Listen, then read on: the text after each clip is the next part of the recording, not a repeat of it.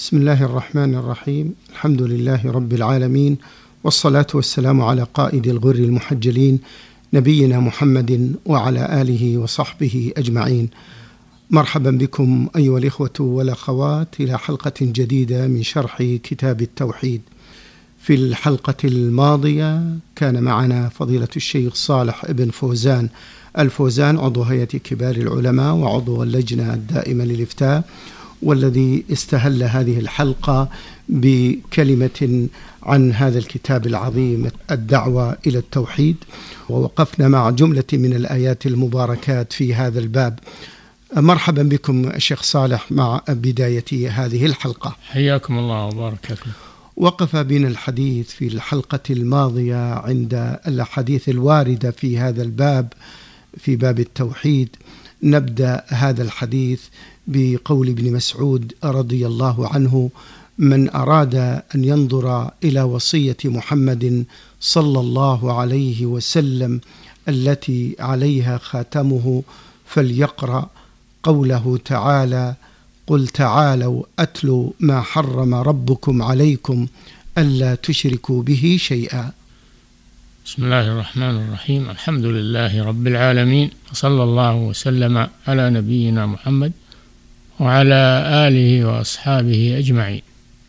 هذا الأثر عن ابن مسعود رضي الله تعالى عنه سببه أن النبي صلى الله عليه وسلم لما نزل به الموت وصار يعاني من سكرات الموت قال هاتوا أكتب لكم كتابا لا تختلفوا بعدي.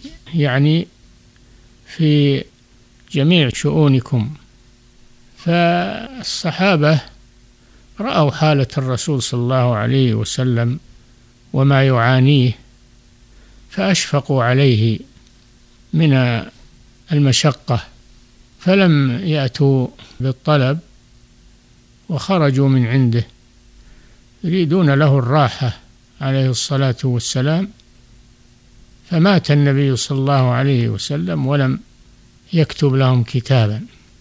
فتأسفوا بعد ذلك ألا يكونوا أتوا بالطلب وكتب لهم النبي صلى الله عليه وسلم الكتاب الذي هم به. فقال ابن مسعود رضي الله عنه من أراد أن ينظر إلى وصية رسول الله صلى الله عليه وسلم التي عليها خاتمه صادرة منه أكيدا. فليقرأ هذه الآيات الثلاث من سورة الأنعام. قل تعالى واتلوا ما حرم ربكم عليكم ألا تشركوا به شيئا. إلى قوله تعالى وأن هذا صراطي مستقيما فاتبعوه. ثلاث هذه الآيات المشتملة على عشر وصايا. تجمع خيري الدنيا والآخرة وتلم جماعة المسلمين. ترسم لهم المنهج الذي يسيرون عليه فهي آيات جامعة ووصايا عظيمة نافعة. يقول ابن مسعود رضي الله عنه النبي صلى الله عليه وسلم لو أوصى يوصي بما أوصى به القرآن بما أوصى به الله عز وجل. والله وصانا في هذه الآيات. في ختام كل آية يقول ذلكم وصاكم به. فهذه الوصايا العشر تجمع للأمة الخير كله. ولهذا قال ابن مسعود عنها ما قال وهو كما قال رضي الله عنه هذه آيات عظيمة ووصايا بليغة من رب العالمين. النبي صلى الله عليه وسلم يوصي بما أوصى به الله عز وجل. هذا غرض ابن مسعود رضي الله عنه. نعم. وعن معاذ بن جبل رضي الله عنه قال كنت رديف النبي صلى الله عليه وسلم على حمار فقال لي يا معاذ أتدري ما حق الله على العباد وما حق العباد على الله قلت الله ورسوله أعلم.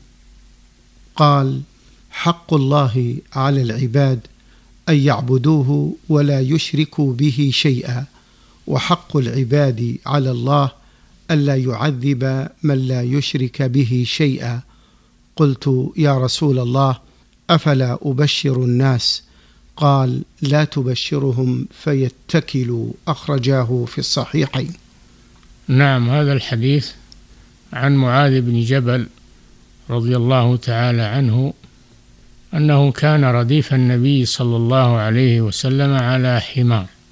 هذا فيه تواضع النبي صلى الله عليه وسلم وأنه يركب الحمار وأيضا يردف عليه فأردف معه معاذا رضي الله عنه وهذا فيه فضيلة لمعاذ أيضا. وفيه جواز الإرداف على الدابة إذا كانت تطيق ذلك. قال صلى الله عليه وسلم أتدري يا معاذ ما حق الله على العباد؟ هذا فيه التعليم بطريقة السؤال والجواب لأن هذا أبلغ في التعليم. وأنبه للسامع. أتدري ما حق الله على العباد؟ الذي يجب على العباد لله عز وجل والذي خلقهم من أجله. وما حق العباد على الله؟ يعني ما للعباد عند الله عز وجل إذا وفوا بحق الله. وهذا حق أوجبه سبحانه على نفسه. ولم يوجبه عليه أحد ولكن الله بفضله وإحسانه أوجبهم عليه. إذا أدوا حقه فلهم عليه حق أوجبه على نفسه تفضلا منه سبحانه. وإلا كما يقول الشاعر ما للعباد عليه حق واجب كلا ولا ولا عمل لديه ضائع. إن عذبوا فبعدله أو نعموا فبفضله وهو الكريم الواسع. قال حق العباد. قال معاذ رضي الله عنه قلت الله ورسوله أعلم. هذا فيه أن المسؤول إذا سئل عن شيء وليس عنده جواب من مسائل العلم فإنه يتوقف ويقول الله ورسوله أعلم. ولا يدخل في شيء لا يعلمه أو يتخرص في الجواب وهو ليس عنده علم بل يرد العلم إلى عالمه. الله ورسوله أعلم. ثم بين صلى الله عليه وسلم حق الله على العباد فقال حق الله على العباد أن يعبدوه ولا يشركوا به شيئا. وهذا كما في قوله جل وعلا وما خلقت الجن والإنس إلا ليعبدون فحقه سبحانه على عباده أن يعبدوه ولم يكتفي بقوله أن يعبدوه بل قال ولا يشركوا به شيئا فإن العبادة لله إذا دخلها الشرك بطلت ولقد أوحي إليك وإلى الذين من قبلك لئن أشركت ليحبطن عملك. قال جل وعلا ولو أشركوا لحبط عنهم ما كانوا يعملون فالشرك يحبط الأعمال ويبطلها. لا بد أن تكون العبادة خالصة لله عز وجل كما في قوله جل وعلا واعبدوا الله ولا تشركوا به شيئا فلا بد من الأمرين وهذا مما يحتم علينا أن نعرف ما هي العبادة لله عز وجل ويحتم علينا أن نعرف ما هو الشرك. حتى نقوم بالعبادة ونتجنب الشرك. فهذا أمر عظيم وواجب كبير يجب علينا أن نعتني به أن يعبدوه ولا يشركوا به شيئا. هل الله بحاجة لعبادة الناس؟ الله ليس بحاجة. لأنه الغني سبحانه وتعالى. إن تكفروا فإن الله غني عنكم ولا يرضى لعباده الكفر وإن تشكروا يرضه لكم. وقال سبحانه وتعالى حكاية عن موسى عليه السلام وقال موسى لقومه لما ذكرهم بنعمة الله وإذ تأذن ربكم لئن شكرتم لأزيدنكم ولئن كفرتم إن عذابي لشديد. وقال موسى إن تكفروا أنتم ومن في الأرض جميعا فإن الله غني حميد.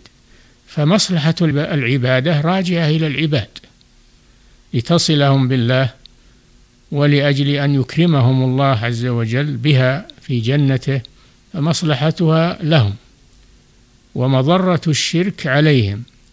فالله لا تنفعه طاعة المطيع ولا تضره معصية العاصي وإنما ذلك راجع إلى العبد نفسه أن يعبدوه ولا يشركوا به شيئا. فهذا فيه وجوب عبادة الله عز وجل وأنها حق لله على عباده. وفيها التحذير من الشرك وأن العبادة لا تصح إذا خالطها شرك.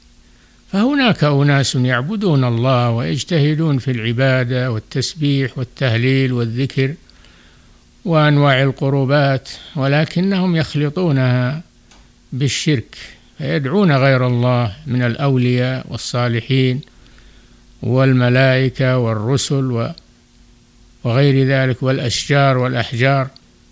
يعبدون الله ويعبدون معه غيره. هذه عبادة باطلة. لا تنفع صاحبها وهي تعب عليه بلا فائدة. وحق العباد على الله ألا يعذب من لا يشرك به شيئا. هذه بشرى عظيمة. من لم يشرك بالله فإن الله لا يعذبه. إما أنه لا يعذبه أبدا وإما أنه يعذبه إذا شاء بالكبائر التي فعلها وهي دون الشرك وإن شاء غفرها له ولم يعذبه. فمآله إلى المغفرة والنجاة من العذاب. فالموحد إما أنه لا يعذب ابتداء وإما أنه يعذب على ما عنده من الكبائر إذا شاء الله جل وعلا ثم يخرج من العذاب ومن النار. بتوحيده ويدخل الجنة تكون يكون مآله إلى الجنة. فهذا فيه فضل التوحيد وأن الله لا يعذب الموحدين إما أنه لا يعذبهم أبدا وإما أنه لا يخلدهم في العذاب. لا يعذب من لا يشرك به شيئا. عند ذلك فرح معاذ رضي الله عنه بهذه البشارة العظيمة أن الله لا يعذب من لا يشرك به شيئا. فقال يا رسول الله ألا أبشر الناس؟ فهذا فيه البشارة بالخير ولا سيما الخير العام والخير الخاص أيضا فإنه يبشر به لإدخال السرور على الناس وعلى الغير والمسلم يحب لأخيه ما يحب لنفسه ويريد أن أخاه ينتفع بهذا الخير ويسر به. ألا أبشر الناس؟ قال النبي صلى الله عليه وسلم لا تبشرهم فيتكلوا. هذا فيه كتمان العلم للمصلحة فأمر معاذا أن يكتم هذا العلم وهو أن الله لا يعذب من لا يشرك به شيئا لئلا يتكلوا ويتساهلوا بالمعاصي التي دون الشرك. فإذا كان نشر بعض العلم أو شيء من العلم يترتب عليه ضرر أكثر أو يترتب عليه سوء فهم فإنه لا يبين لكل الناس. وإنما يبين لخواصهم والعلماء منهم. أما أن ينشر على الناس فيخشى أن الناس يتكلون عليه فيتساهلوا في المعاصي ويقول إذا لم يكن عندنا شرك فإننا لا نعذب. ففيه كتمان العلم للمصلحة. ولكن معاذا رضي الله عنه أخبر بهذا عند موته.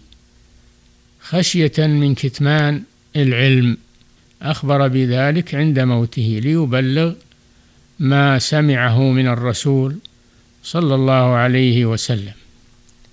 قوله أخرجاه أي البخاري ومسلم. رويا هذا الحديث في صحيحيهما. وما اتفق عليه الشيخان فهو أعلى درجات الصحة في الحديث ثم ما انفرد به البخاري ثم ما انفرد به مسلم فالحمد لله هذا حديث عظيم وفيه بشارة عظيمة وفيه أحكام عظيمة نستفيدها منه والحمد لله رب العالمين. أحسن الله إليكم. فضيلة الشيخ وصية الرسول صلى الله عليه وسلم لأمته ولصحابته عند موته فيها حكم ونستخلص منها أمور المسلم يستفيد منها في حياته. نعم أول شيء يستفاد من هذا مشروعية الوصية للميت عند الموت أن الإنسان يوصي بالخير يوصي من بعده إذا كان عليه حقوق للناس فيجب عليه أن يوصي بها وأن يبينها لئلا تضيع عليه ديون عليه عنده ودائع فإنه يبينها للناس. هذا واجب. ما حق امرئ مسلم يبيت ليلتين إلا وصيته عند رأسه؟ أما الوصية بشيء من المال في سبيل الخير فهذه أيضا مشروعة. ولكن لها شروط. أولا أن يكون المال كثيرا. ترك خيرا الوصية للوالدين الخير هو المال الكثير. أما إذا كان المال قليلا فالمستحب أن لا يوصي بل يتركه للورثة. إنك أن تذر ورثتك أغنياء خير من أن تذرهم عالة. يتكففون الناس كما قال النبي صلى الله عليه وسلم ولا بد أن تكون الوصية في حدود الثلث فأقل ولا تتجاوز الثلث. نعم. شكر الله لكم فضيلة الشيخ على ما بينتم في آه، باب التوحيد ونستكمل إن شاء الله الحلقات والأبواب في هذا الموضوع في الحلقات القادمة بإذن الله تعالى. جزاكم الله عنا وعن أمة الإسلام خير الجزاء. وشكرا لزميلي مهندس الصوت عثمان بن عبد الكريم الجويبر الذي سجل هذا الدرس. والسلام عليكم ورحمة الله وبركاته.